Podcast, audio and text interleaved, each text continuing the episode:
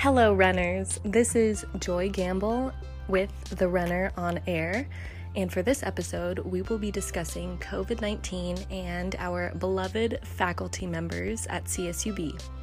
Our first guest is Dr. Charles MacQuarrie. Enjoy!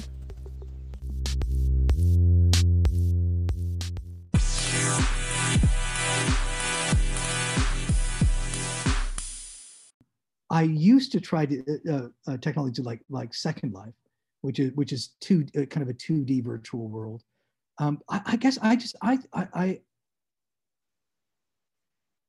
Like, do you think technology would prevent you from like getting the full experience, or do you just try to embrace it as much as you can? So it's not the same. Clearly, I miss the face-to-face. Yeah. I love cycling into my office and being there in my office during office hours. I have a VR lab set up in my office, so students can come in and they can try the VR goggles. I can put them on. There's this great one called The Book of Distance. It's about the Japanese internment camps in Canada at World War II. But it's about a 20-minute experience. But when I experienced it, it was such a deep feeling of empathy, like the very thing you want a really good novel to do, I think. So I like the fact that I'm there face to face, but I also am there to introduce students to the technology that can simulate presence as well. It did stimulate. It was amusing in the sense that it's inspired me to write a grant, and now to be revising a grant for it's like $150,000 grant to bring VR equipment to students at Porterville College. Well, English students at Porterville College and English-lit students at CSUB as well. Wow. And the idea is that we want it to enhance.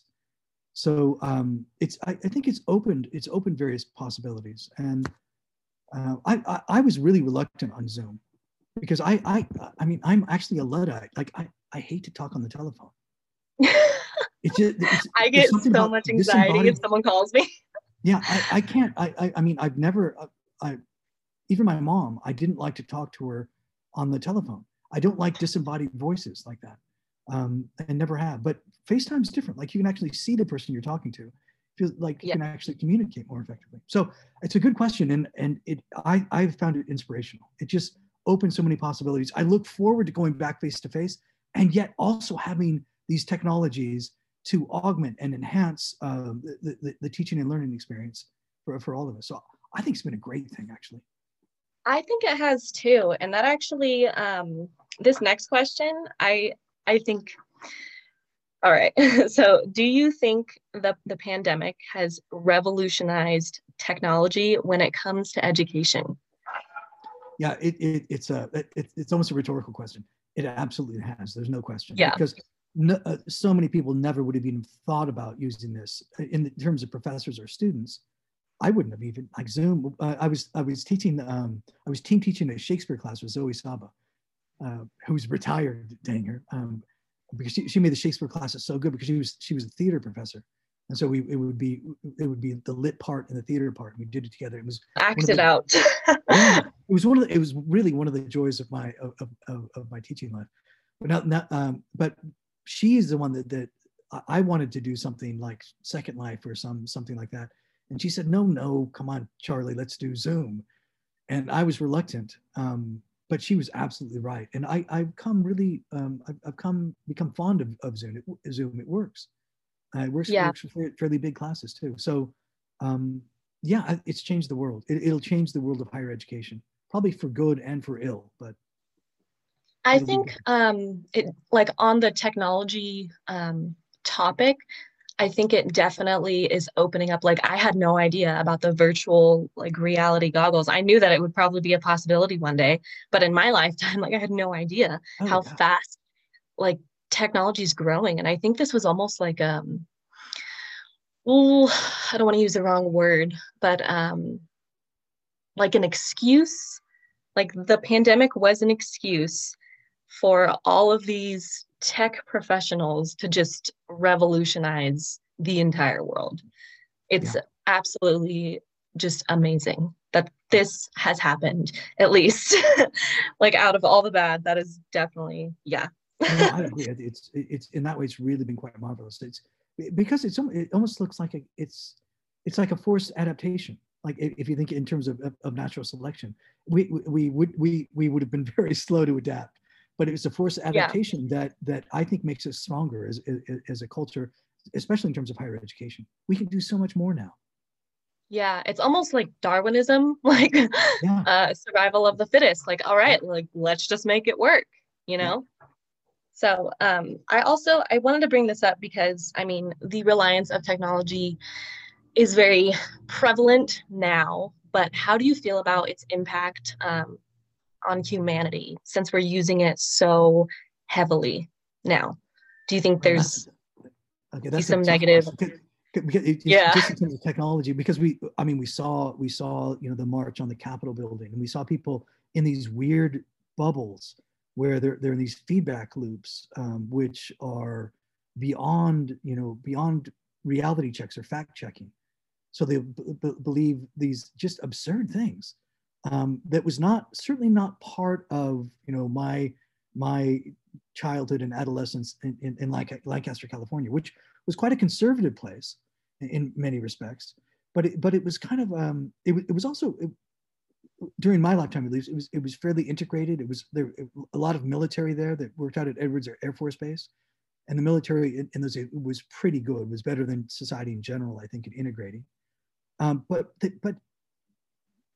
there wasn't a lot of, I mean, I don't know. It just strikes me somehow that these technology is allowed for us to lose a common frame of reference. And that common frame of reference is crucial to a culture. I don't know how we get it back again. I don't know how we go back to, you know, to Walter Cronkite or Dan Rather, or, you know, everyone watched, you know, one of three news programs. All three news programs were by educated journalists who they had, you know, the goal of almost every university in mind, which was Veritas, it's truth. Like they were going to really try and get it right. And if they aired, they would offer apologies later on, as journalists are meant to do. That's all. So technology has allowed that weirdness to happen. And it's that human, like we want some kind of connection to other people, and I think it's almost arguably, does it have to be in person anymore? And that's what I don't know if you've ever seen that trippy movie with Joaquin Phoenix called Her. Oh yeah. Yeah, like that's very poignant. He was happy though, you know. Well, he was happy with her. Alan Watts though, because he was so limited.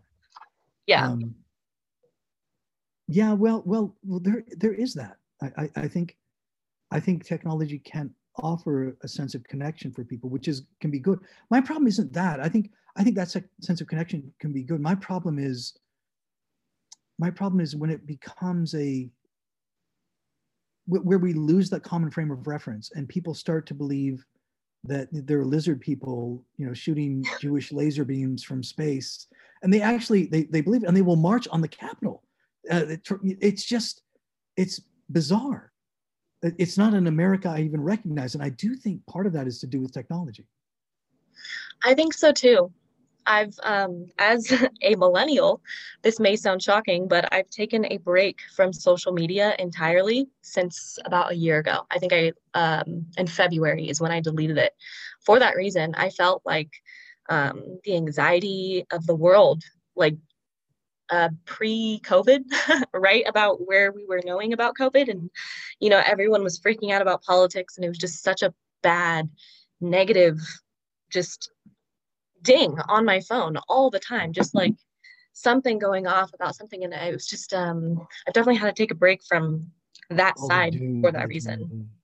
Yeah, I'm saying these things and I'm thinking it through though. I mean, I've been very upset. I'm not terribly political. I don't think I'm terribly political really, but I've been just increasingly horrified by our representative, by Kevin McCarthy. I actually wrote the first time I've ever really written a stroppy letter to a politician. Just because that's part of it too. Like, he knows better. What strikes me is also this failure of leadership, and you can't blame it on technology because they know better. They get the briefings, but they are trying to hold together a coalition. So, and they got to get the, you know, the people on the extreme right, you know, the Proud Boys and the crazy, you know, the fairly crazy white supremacists. I think they're afraid if they lose them, they may never win another election, which actually may be true. On the other hand, it's just incumbent upon someone like McCarthy. He did this briefly, and even Mitch McConnell did it briefly after the assault on the Capitol. But then he's gone back to this, well, just furthering the lie. I mean, not telling the truth. Yeah, and the media is very, you know. But I think I kind of want, I mean, this would not be popular with President Zelensky, but I think CSUB ought to sanction Kevin McCarthy. He's a graduate of our institution, and what he's not going, he has so little respect for truth, and for doing the right thing. I just find it's a disgrace to our university. I'm horrified by it, but I can't blame the technology for that. It's something else. I bet there's, yeah, I agree. I bet there's more professors that may feel this way too. So we should definitely like kind of dive deeper into that, maybe like on a different podcast later on. Because if I gather some professors who are willing to, you know, talk about him and, you know, express their opinion, I think that would be really cool to talk about. And I want to take it to the Senate and see if the Senate will officially sanction or censor. I don't know what effect it would have, but at least to take a stand. Like, this isn't okay. Yeah, the dignity. Yes. So I got off the topic of technology. The technology is partly the blame. And you answered my question. Don't worry. Okay. I think this is another rhetorical question, but. Do you think the future of education might be changed forever? Yes, I think that's certainly going to be true. I think higher education is in trouble in some ways too. This isn't unique to me, but we've gotten confused about what our purpose is, I think, in terms of higher education. And higher education was academia was a kind of a separate culture, and the culture. That it was pursuit of truth, right? That's what higher education, what university was about.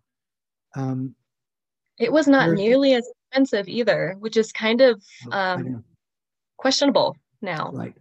Why does it need to be so expensive, you know? Well, I think what happened in part is businesses used to train their employees, and they offloaded the business major onto us, whereas part of what we do is train people.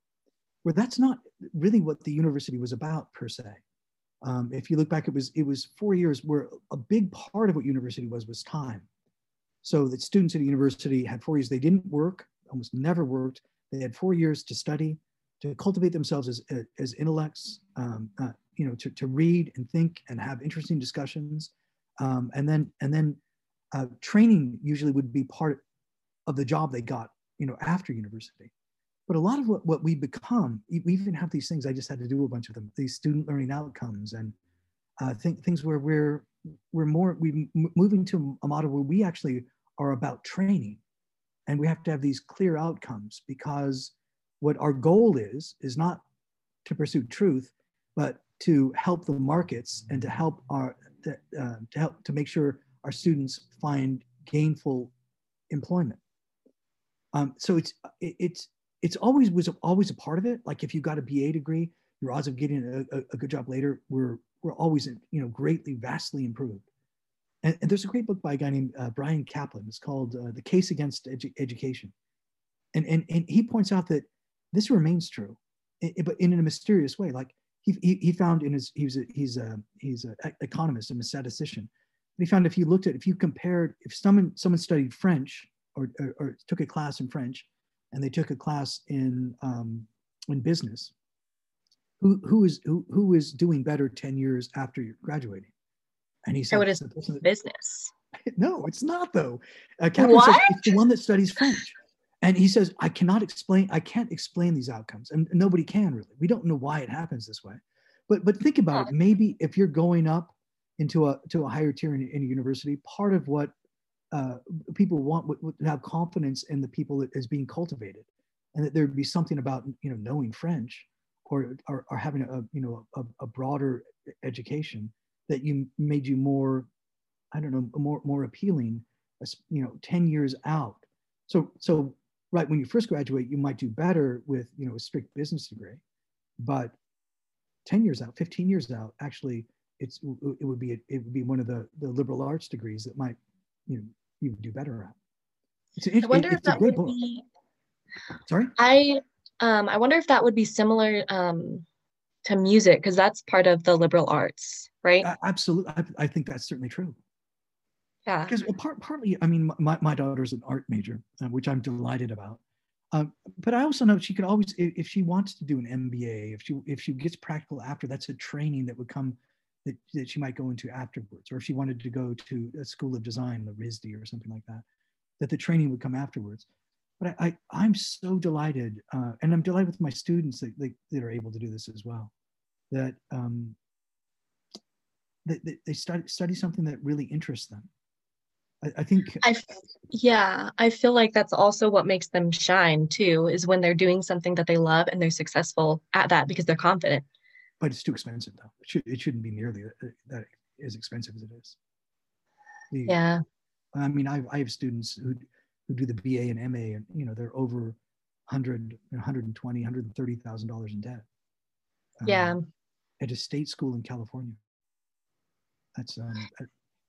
I wonder if this this pandemic will also, because I mean, my subsidized loans have not been accruing any interest since the pandemic. So that was beneficial for me and probably so many others out there when it comes to changes in, at least money and education. Right. And to kiss the ring, to get back to it, the point was about technology. And technology should make it a great deal cheaper. I mean, I think one of the big boondoggles that CSUB did was build that new dormitory, and then the rooms in those dormitories are expensive and empty. Yeah, and they're empty right now. Yeah, but they wanted to. It was like a business model where they wanted to make this premium experience, and so they wanted to build the dorms. They brought in the franchises for food, but it's missing the point of what higher education is about. And maybe technology takes us back to what it's about. It's about this. Like I'm learning from you, you're learning from me. We're having these discussions. And I think you have a good point, because I mean, then you're kind of forced to focus only on the content and nothing around you except your four walls in your bedroom or your office or whatever. I think you do have a really great point. Because they spend so much on the physical part of it. Like the rock wall. Have you seen CSUB's rock wall in the gym? The gym. Yeah. It's phenomenal and it's not being used. It's crazy. I definitely think that the future of education is going to be changed forever. For that exact reason that you said, the technology is cheaper, or it may be cheaper. We actually don't know that yet. And also it brings back that focal point to why we're here. I think that is, I would have never thought about that on my own. So thank you. I hadn't thought about it either, actually. We kind of worked there together, but yeah, it's going to make education more about education. Yeah. Well, that's, and I do, I share this with my students all the time now. I came across the word andragogy, and I'm deeply taken with the word andragogy, because it opposes to pedagogy. Like the ped in pedagogy means child. It's educating children, but andragogy is educating adults. And I do think that the line between university and K through 12 had been kind of got really fuzzy, where a lot of they want us to teach our university courses like high school or grade school teachers teach children, but it's just not the same thing. And so maybe I agree. Technology will move us back. So what I actually found out about 2 semesters ago, I wanted to change my major from English major with credential emphasis to English major with literature emphasis. And I was like, okay, maybe I just want to be a college professor. But then realizing, even if you have your master's degree in English, you still have to go get your credentials. No matter what, you have to get your credentials in order to teach any kind of secondary school. Yeah, any public school. That's true. Any public, yeah, sorry. So public school systems, yeah. And I was like, what's like, what's the point if I want to teach high school anyways? I might as well just like start there, and then if I want to go get my master's, I can. But I think what the credential program does is they kind of make that barrier between pedagogy and I'm gonna butcher the word, but andragogy. Andragogy. Is it right. Yeah, andragogy. Yeah. Yeah. But I didn't know that because they're so different, and they kind of put them in this their own little category, and you have to get certified to be to teach them. So right. You know, and I thought that, I mean, that's still super important because, you know, kids are very different from adults. So yeah. Yeah, and I actually wanted to make a comment about the future of public education, because I honestly think there's going to be a lot of people still wanting to stay at home on Zoom. And I think that's going to be an option from here on out. I don't know what the school systems are talking about, but my cousin, who's a math teacher in the Bay Area for high school students, he's not wanting to go completely online. But I mean, it's so far in the future until their schools will even open at all anymore for like actual in-person teaching. I think he said 2022 in February is when they may start to open. I'm like, well, you better get more creative if you're going to be here a long time.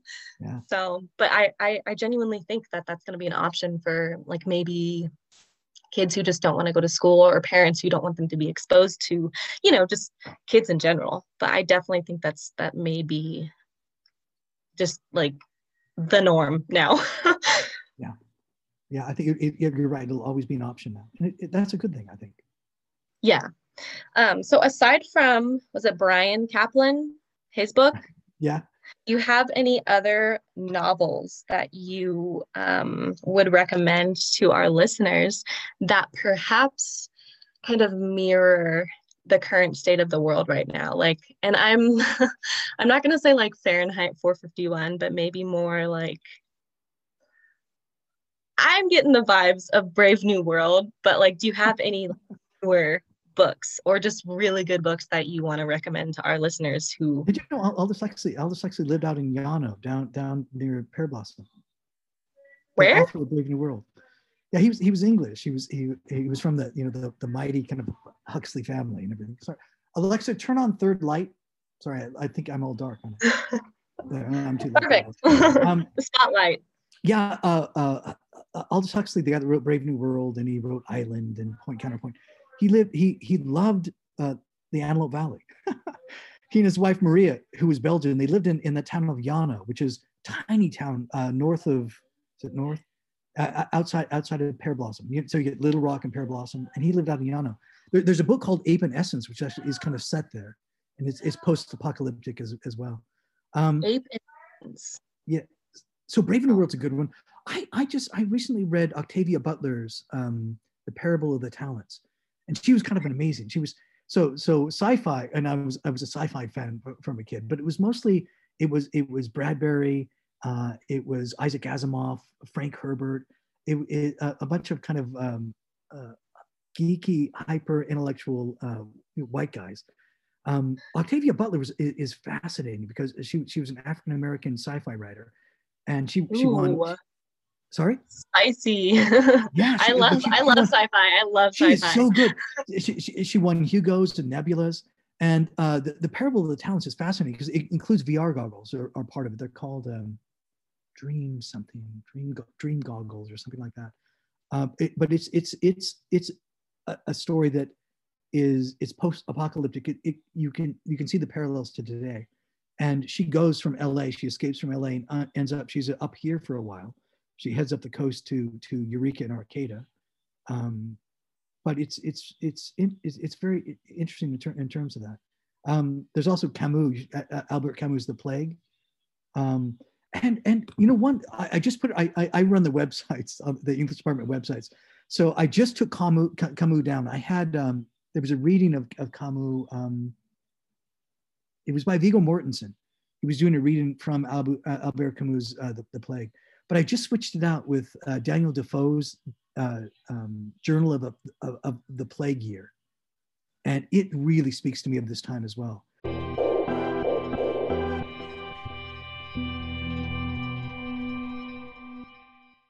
Our next guest is Dr. Melissa Danforth. So yes, I am a faculty member in the computer science department. And so my main teaching in the past few years has been in my specialty area, which is cybersecurity. So doing cybersecurity electives or computer science senior project, a couple of computer science core classes, which is part of where my fall craziness came from, was I had to take a core class on 5 days before the semester began that I'd have never taught before. So I've also been the department chair, so you'll see my teaching is somewhat intermittent because as a department chair, you get release time from teaching to handle chair administrative duties as well. Wow, that's a lot of tech stuff. So do you have to, so how did you prepare for this pandemic?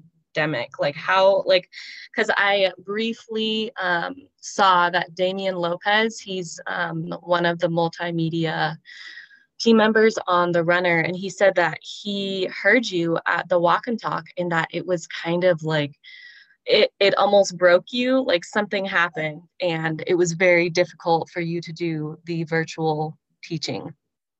So for me, my preparation was originally the classes I was planning to teach in fall, which is my cybersecurity elective that I developed way back when we were on the quarter systems. And I always like to do topical materials in that class. So only about half of the lectures are planned materials out of the textbook because I try to bring in something that's happening in cybersecurity that semester for the other half. And when I was doing that in person, it worked really well because, you know, like, fall 18, we had a breach at the Bakersfield City payment processor system. Bring up the Bakersfield Californian article, bring up the KGET news story, you know, put that on the projector and have a nice good conversation back and forth, work on the whiteboard a little bit, and you know, there goes your 70 minutes or so for that particular lecture, just evaluating that topical event. Trying to translate that to an online environment, you know, you can still show the news article, you can still share the video, but because online has a different dynamic, getting that conversation going is very difficult. And I understand students have all sorts of things going on in their household where they're not wanting to turn on their mics or things of that nature, but it really changed the dynamic there. So I had to do a lot more slide preparation, and I am not a slide lecturer person. I am a whiteboard lecturer person. I like to use the big expanse of the whiteboard, and students know me. I come in with a whole array of different colored markers so I can do all different color highlighting, and not having that ability to do that in a virtual world, that was part of the difficulty for my established classes. Like I actually had to create slide decks for every lecture. I was doing something I call just-in-time teaching, where you know my cybersecurity class is at 4 o'clock, and I might still be working on the slide deck at 3 o'clock, trying to copy things over from the textbook and add links from recent news articles. And that's just for me a very different way of teaching than what the way I normally teach. I'm normally very much whiteboard discussion, and having to switch more to a pure PowerPoint lecture mode, it just doesn't work well for me. Yeah, and I'm sure there's plenty of teachers that feel that way. I mean, I was planning on never having to really rely on technology. I'm very naive for thinking that. But yeah, I've been mentioning this to other faculty members, and it's just crazy how the world has had to adapt to this new virtual reality that we're all pretty much living in separately, but together. And it's kind of hard for those teachers who had to completely change their routine that they've had for years. And I don't know, I'm lucky that I'm not in that part yet, because I'm working on my, I will be working on my credentials next semester. So hopefully everything will get a little bit back to normal. But as for now, you know, the new norm is virtual. And so when you film or when you have class through Zoom, do you have a whiteboard now and you just use it through Zoom, or like, so what do you do now? So for both of those classes, and I should say, I also had that class that I took on unexpectedly 5 days before fall started, and that was an entirely different headache. For that one, I just had to apologize to the students to begin with. I'm like, we're going to be using the textbook slides, and then like the textbook slides annoyed me, and I started having to add my own slides in there. But what I was going to try to do is I actually have a laptop that has tablet mode, and I was going to try to use that to do like OneNote and share OneNote so you can do a virtual whiteboard. Unfortunately, my laptop kept overheating, and so it was oh my gosh. And so I prototyped that out during the summer. Like I was going to do that to try to replicate the whiteboard environment by using OneNote, and I tried it out during the summer, and the laptop kept overheating so much that I just gave up on it. So what I ended up doing was, as much as I hate slides, PowerPoint slides, and then using the annotation options in Zoom to be able to add little notes over the slides. So as we're going through in the lecture, bring up the text annotation box and add some notes, or, you know, bring out the little circle annotation and highlight things. And I really got familiar with how to use those annotation modes in Zoom to make up for the fact that I didn't have a whiteboard, and I don't have a physical whiteboard that I could just show to the camera or anything like that. I know some of the faculty at my department do have physical whiteboards behind them, and they just lecture at their physical whiteboard. I tried to adapt to the virtual world by using slides, as much as I dislike slides, and using annotations on the slides to highlight things, and probably, you know, use the mouse in the, what do they call it? The highlighter mode, where it's like a little pinprick of red light that you can go across your screen, and it's a little more visible than just the mouse pointer. So that was kind of my approach. I know other faculty took different approaches.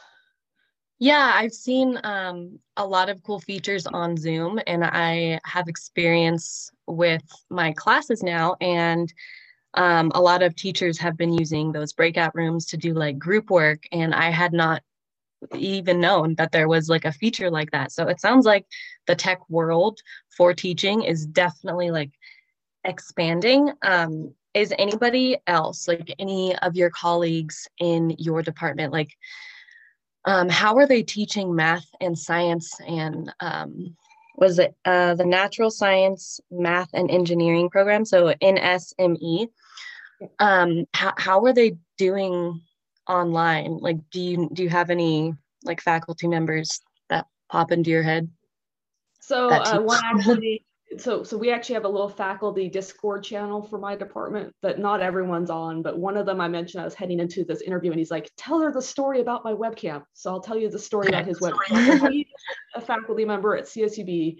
His wife is an elementary school teacher. One of their webcams broke a couple of weeks ago. They can't order another webcam because it's all back ordered on Amazon. So they've been shuttling one webcam back and forth between their classes. Just, you know, oh my gosh. Some classes he has to be a disembodied voice because his wife needs the webcam to teach her class.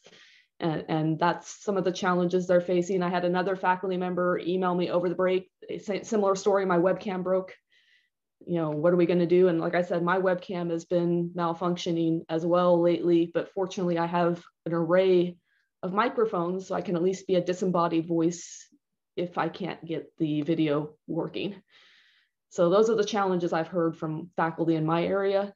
And I know some people tried, and I even tried this too. Some of us tried buying these Wacom tablets, you know, to see if we could use that to do math formulas and whatnot. For me, oh wow, trying to write on this thing while it's, you know, while you don't actually have a screen, you just have to kind of blindly write on this Wacom tablet, that doesn't work very well. Other people said it worked well for them, that they can bring up the whiteboard in Zoom, write their math formulas, and they've figured it out. For me, it's just too much of a disconnect of not being able to see as I'm writing.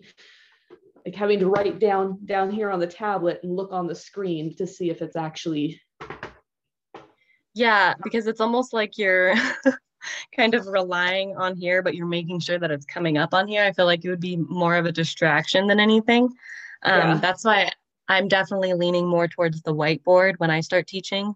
So like a really big whiteboard and a space that I would need, but also like, you know, there could be a webcam problem, you know, like somebody in this household might need another webcam for doing their Zoom. And it's just, there's so many like tech things happening right now. And there's also, I feel like this pandemic is also realizing how we can improve like technology, because we're seeing all of these problems when it's being overused. I talked to Dr. MacQuarrie, and he said he wanted to do a trial of like these virtual 3D like goggles for his classes. And I was just like amazed. I'm like, wow. So there's lots of advancements happening in the tech world. Do you have any like advice for teachers who are struggling right now? Like what has been your biggest learning experience through all of this? So I part of the reason why I mentioned in Walk and Talk that fall almost broke me was because I realized at around Thanksgiving that I was basically getting up, eating breakfast, sitting down at the computer, preparing slides, grading assignments, you know, teaching class, taking a lunch break, coming back, doing the same, taking a dinner break, coming back, doing the same, and then rolling into bed. And so I was spending pretty much the whole day, other than meal breaks and, you know, all other sorts of life breaks, working on classes. And on weekends, I was spending 4 to 5 hours on the weekends doing lecture prep or grading or things of that nature. And I was watching a YouTube video on Thanksgiving weekend from someone who talked about why they quit BuzzFeed. And she was talking about how she was having panic attacks physically, separately, like she didn't feel like she was having a panic attack, but her body was having a panic attack. And I realized that that was pretty close to what I was experiencing at the start of November was, you know, my body was having panic attacks separately from my brain. I didn't feel like I was having a panic attack, but my body was having all those stress indicators. And so now I'm trying to be really conscientious this semester of, you know, accepting a good enough teaching experience that I'm not trying to make it exactly equivalent to how I would do an in-person class, just for my own mental and physical health. Like, you know, making sure I take those breaks. I was doing, you know, I was doing like 12-hour days, 10-hour days regularly. You know, 60-hour weeks were not uncommon throughout the fall semester, and that's just not sustainable. And at some point, even if you don't feel mentally like you're breaking, your body's going to have those stress reactions. And that was kind of my wake-up call at Thanksgiving. I actually even asked the campus for an extension on my grading. So for my classes, I told them I apologize, but you know, because I gave you guys an extension on turning in your project, I've asked the campus for an extension on turning in the final grades so that I don't have to work, you know, from the time I get up to the time I get to bed to get your grades in. And so I got the grades in a little bit late, but had that extension from the campus to do that just so that I was not wearing myself out further. I feel like you're bringing up a really good point because those breaks really do matter. Because like, if you think about it, you can have a full schedule of classes and there's still breaks in between those classes when you have to leave and then walk to another classroom, or it's break time, like, or get in your car for lunch and drive somewhere. And then, or just, you know, like there's so many in-person breaks that we didn't realize that we had from all of these, like just, you know, like being a student or being a teacher. And I feel like people who aren't tech savvy, you know, and they had to switch over, they've had to dedicate so much time. Like you said, like you weren't taking any breaks because you just wanted to get it down and get it done. And like, it's all on your computer. So I think that's a really good point, and that's really, really good advice to tell people, make sure you take those breaks, like go on a walk, go eat, go and do something that's going to like benefit your mental health, because constantly being not only glued to something, but glued to something that's like technology, it is very, very anxiety inducing. And I've actually gotten rid of social media for that reason since the beginning of the pandemic, because I felt like I was having to rely on my phone, and it wasn't fun to have social media anymore because I was just online all the time. Like looking at my phone gave me anxiety. So yeah, thank you for bringing that up. I think that's very good advice, to take breaks. Do you have any, is there anything that you've had to be creative about when you do your virtual instruction? So I think probably my biggest challenge in virtual instruction is, like I said earlier, the classroom interactivity is different. So I had to go from having the expectation that students would speak on the microphone to instead always keeping the chat screen up on the side, and then telling them that just feel free to put something in the chat, and it's on, except for the few times that Zoom decided to hide the chat box for me, and I had to like fiddle with the Zoom settings to get the chat box back, and that way I could respond to their questions in that way. And that seemed to get a little more interactivity going, particularly with my core class, where they could say something in the chat, or in my elective class, the cybersecurity class, they might make some jokes in the chat, and I'm like, oh yeah, great joke, And then so for my cybersecurity class, on the last post I made on the course website, I ended it with a cybersecurity joke, since we had this habit of making jokes in chat throughout the semester. Yeah, it's funny. My one of the team members on The Runner, she's been on it for a while. She said, if you guys put something in the chat that that I'm going to understand that reference, and for her, it's the Lord of the Rings Elvish language. So there's this ongoing joke with that, and it's fun, like when these teachers and students, like we just have to add those like creative moments, and those, I don't know, just those moments that keep people sane. Yes. When we're all trying to just, like engage and learn and try to make this a really good experience for us. But yeah, I think that was all the questions I had. So thank you so much for like making time to talk to us. Yeah, and, like I said, I really want to get that experience out there, because I know students had a really variety of experiences with faculty members, and some may have been more committed than others, but just want them to understand that for those of us who are really interested in student success and in interaction, it's been difficult. Just like you said, just missing out on the ability of running into a student walking in from the parking lot or walking out to the parking lot and having that conversation about how their day is going, or, having those hallway conversations or the tutoring center or the study room conversations, missing out on those, it's difficult. Yeah, I actually talked about that in a previous meeting with a faculty member, and he was saying that maintaining and building those new relationships with students and their parents, because he teaches third grade and college. So yeah, he really was trying to emphasize, like, let's keep these going. Like, I will schedule a Zoom session just to talk to you, just to see how you are doing, because we aren't, like passing in the hallway saying hi to one another, and building those relationships and just maintaining that, I think, is so important when we can't do it in person.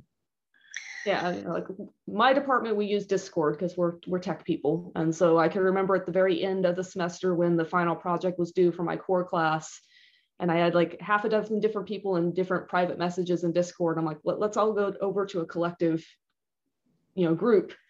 And so we did a class channel on Discord there, and it was really useful because the students could see that the other students were struggling with the project.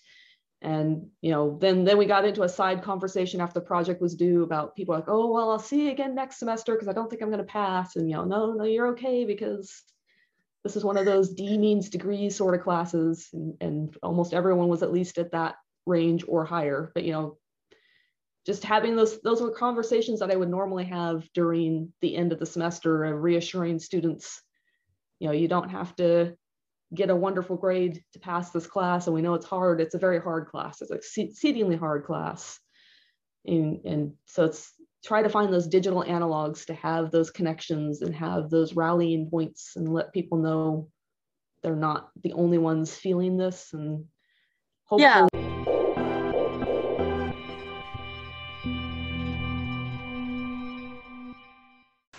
Next on our list of faculty members is Dr. Eddie Gonzalez. And can you tell us about all the grades that you teach? Because I know you teach third grade and then you also teach college. Is there any other grade? Let me see. So I've taught grades. I last taught, sorry, I'm turning on a light here. I last taught third grade, and then right now I work in new teacher support in the Bakersfield City School District. So I'm working with all new teachers coming out of CSUB, but I've also taught 6 through 12. So are you like a mentor to those teachers?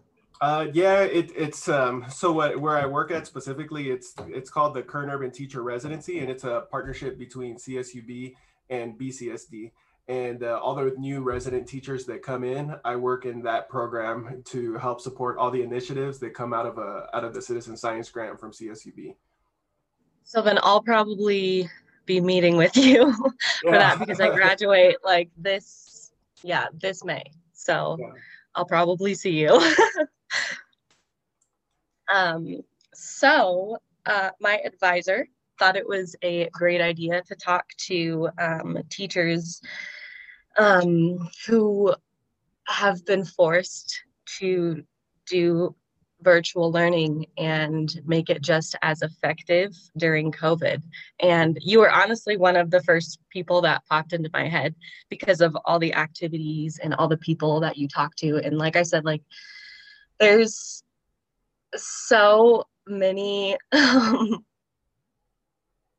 things out there, like platforms that we can all use, but it's getting teachers to actually learn it and then also teach it to their students. And I think that requires a lot of time and patience. So I applaud you for that, but also can you tell us like how it is right now? So I have kind of a couple perspectives on it. One is that when I was teaching third is when the lockdowns first started. So that was tough starting out. And then I did summer school also for third graders. And then before I transitioned over to this role. So in my opinion, what a lot of it also comes down to is some of the same factors that we'll see in a regular physical setting, which is building relationships, except it gets a little bit more difficult trying to build a relationship when you're not in person. And so sometimes I think we kind of take for granted, like shaking someone's hand, or, you know, the smile, the helpful smile, or, you know, little things like that. But so going back to your question, what platform or programs are the best ones? I think that it doesn't matter what program or platform you use. What's most important is how you're reaching out to kids and parents independently of the platform that you're using. And so that can be things like phone calls, emails, making a little video to introduce yourself to parents, notes that are going home, sending parents updates, inviting parents to be a part of what's going on in the class, or inviting them to help out in any way that you can. So it's whatever you use, it's going to be good, you know, especially if you take ownership and you believe it and you want to, and you also are constantly trying to like improve your practices with it. But most important is just going to be, how do you build relationships with your community when you don't get to see your community in person?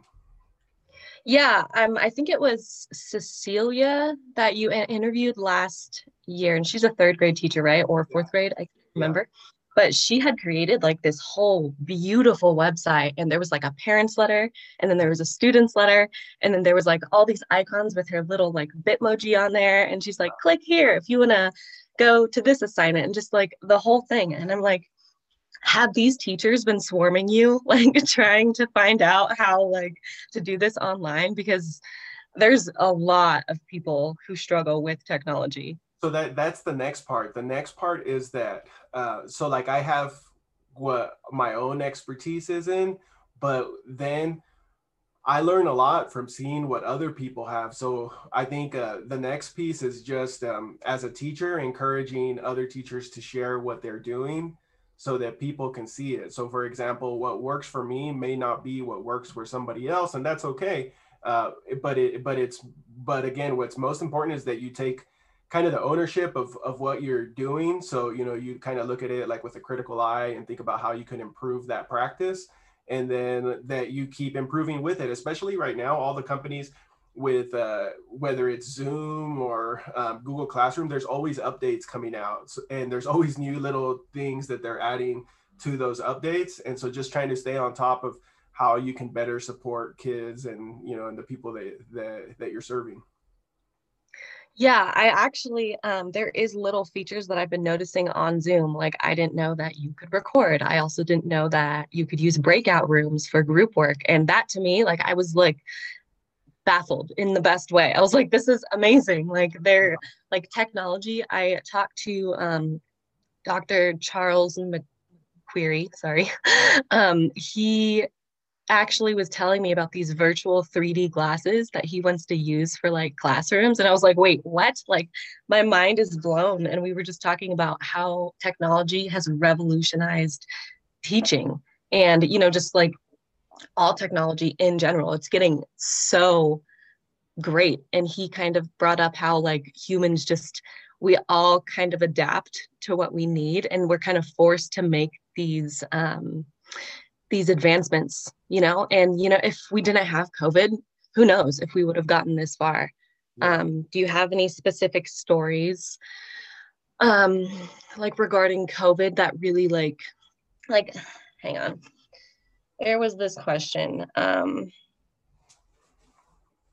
you find yourself like having more problems online with COVID and the pandemic, or is it actually easier to work around people than in person? Like, so let me reword this. Since you are kind of making your own schedule with the virtual learning, is it easier for you to make that schedule since you don't have to be somewhere in person? Or is it kind of the same, just being a teacher? So I've noticed that there's different people are affected differently in different ways with it. And so the level of work that I've seen has jumped up significantly, in the sense that if you had lessons that you did last year, they're more difficult to implement in a virtual setting, just because the nature of how it is. So for example, one of the things that I like to do is I like to have student-led events. And in the last few years, I would host like my CSUB class at the schools that I worked at. And then the kids would lead like a workshop and then teach the adults how to do something. And so I kind of tried to set that type of thing up virtually, but it's difficult because, so for one, when you're learning from somebody and when you're doing something, there's typically, even just like physically, a type of adjustment that takes place. So if I'm sitting here and a fourth grader's teaching me how to code, like the fourth grader's standing above me. And so even just the dynamics of like the physical presence is different, and like the kid will be there pointing, and, you know, and so it does a certain thing to the adult where it's like, oh wow, you know, like this is a different power dynamic that I'm not used to. So that's totally different, but that can't happen like in the physical space. And then there's also like kind of a buzz in the room that can happen when, you know, when things are going really well. And then online, it's a different buzz. But I think my point with answering your question is that there's different challenges, and some of the challenges you don't see them until you're there. But then there's also opportunities, and those opportunities, you don't see them either until you're there. So one of them is when I was teaching summer school and with third graders, the what I realized was like, oh goodness, like all the parents are sitting right off the screen. And then I'm like, wait, that's a pretty high percentage of parent participation, which is what we dream about and what we always hope for, you know? And so then what I started doing is I started inviting the parents to participate now. So then the next issue is like, okay, well, some of the parents don't speak English. So is that an issue? Is that an opportunity? So I started like splitting my presentations in half. And when we would read, we would have a lesson, the reading in Spanish and then the reading in English, because the parents were Spanish speakers. So then now for the first time, something that I'd never been able to do in person was that I could have the parents reading to the kids during class and instruction. And then I could tell the kid, you know, turn to who's next to you. And sometimes it was a sibling, but there was always somebody there. And now I had like this really rich dialogue taking place between family members or younger siblings or older siblings or parents or guardians or whoever's there. And that's not possible in physical space, you know, unless you go out and you invite everybody, and then everybody has to make a schedule, and then everybody has to get there. But here it was like, well, if you're there, join us, it'll take 15 minutes. And then, you know, we'll see you again tomorrow. And they enjoyed it. So it's, yeah, so there's, in some aspects, it's harder. A lot of teachers are planning a lot more than they've had to plan before, because they're putting everything virtually. Some things that you did before don't work virtually. Other things that wouldn't have been possible do work virtually. And then it's just, it's like adjusting constantly for who you're serving. Wow, I didn't even think about that. It's kind of just convenient for them to be, you know, already sitting in the background and participating. And then also all these new things, like, I don't know, these new doors that are being opened, and it's fantastic. So what do you do if one of your students, let's say college or in third grade, both very different. So what do you do for those people if they contract COVID? Are some people able to still keep working? Are some people having to drop out? Have you had any experience with that?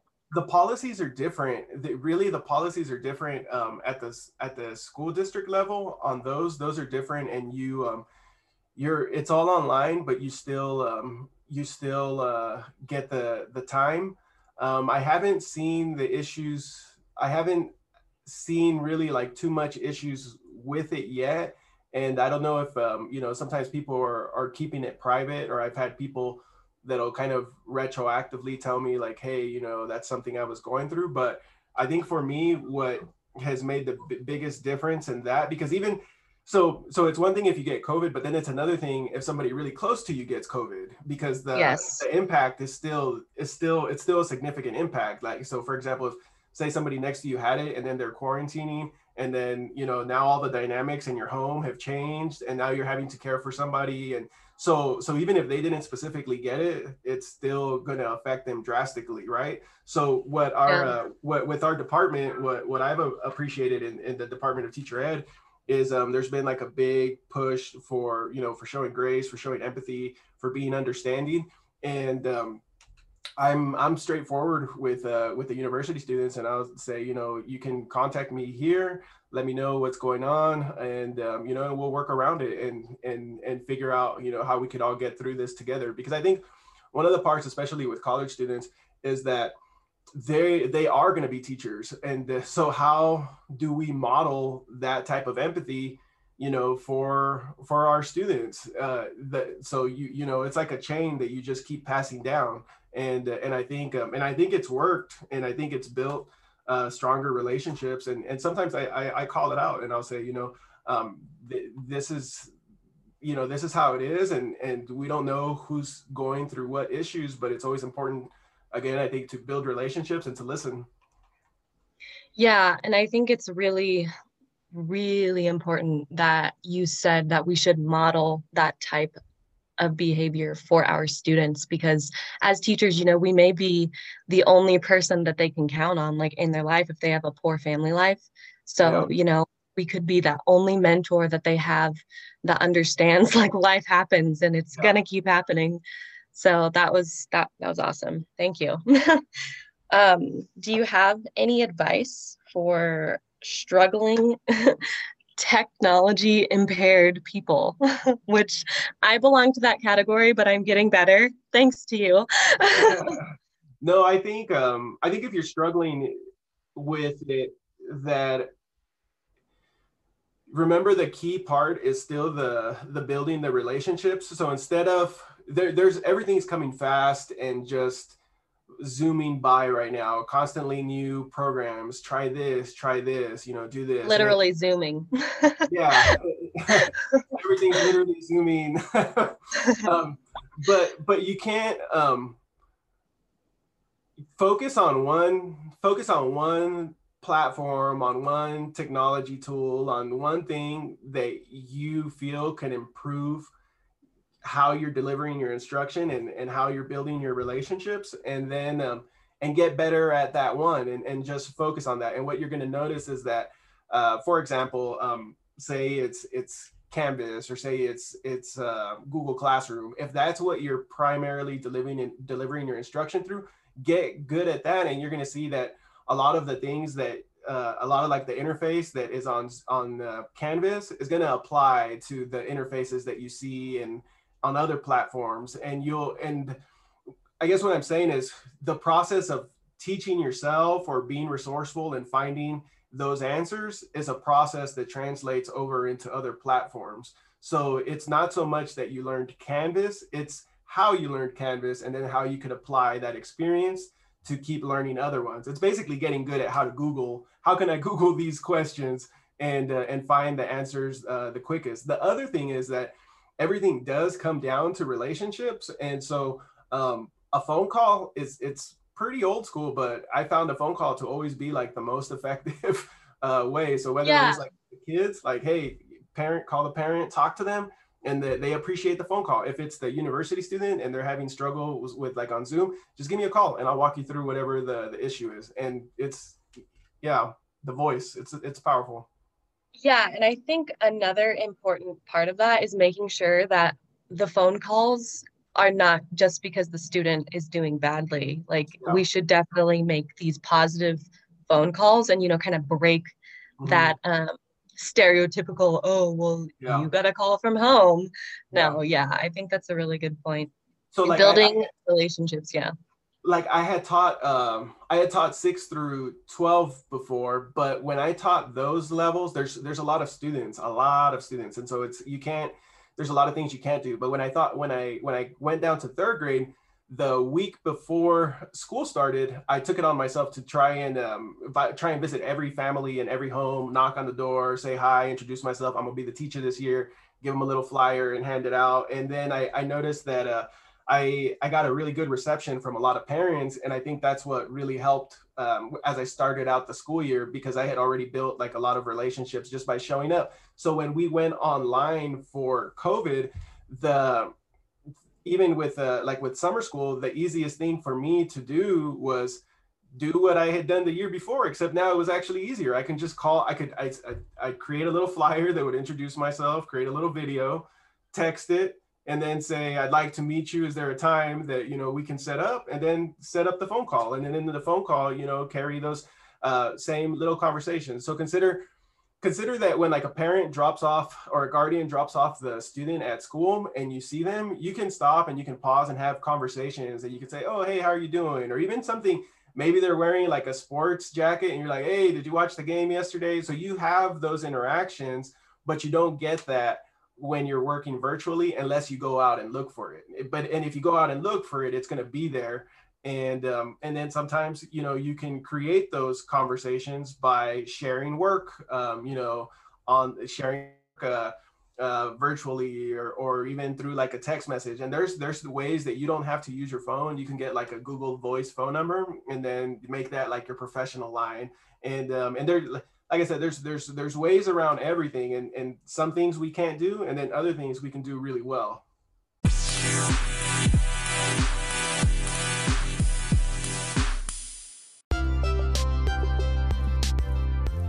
All right, well, there it is, runners. Thank you to Dr. MacQuarrie, Dr. Danforth, and Dr. Gonzalez for sharing your amazing advice with us today. I will see you next time. Bye.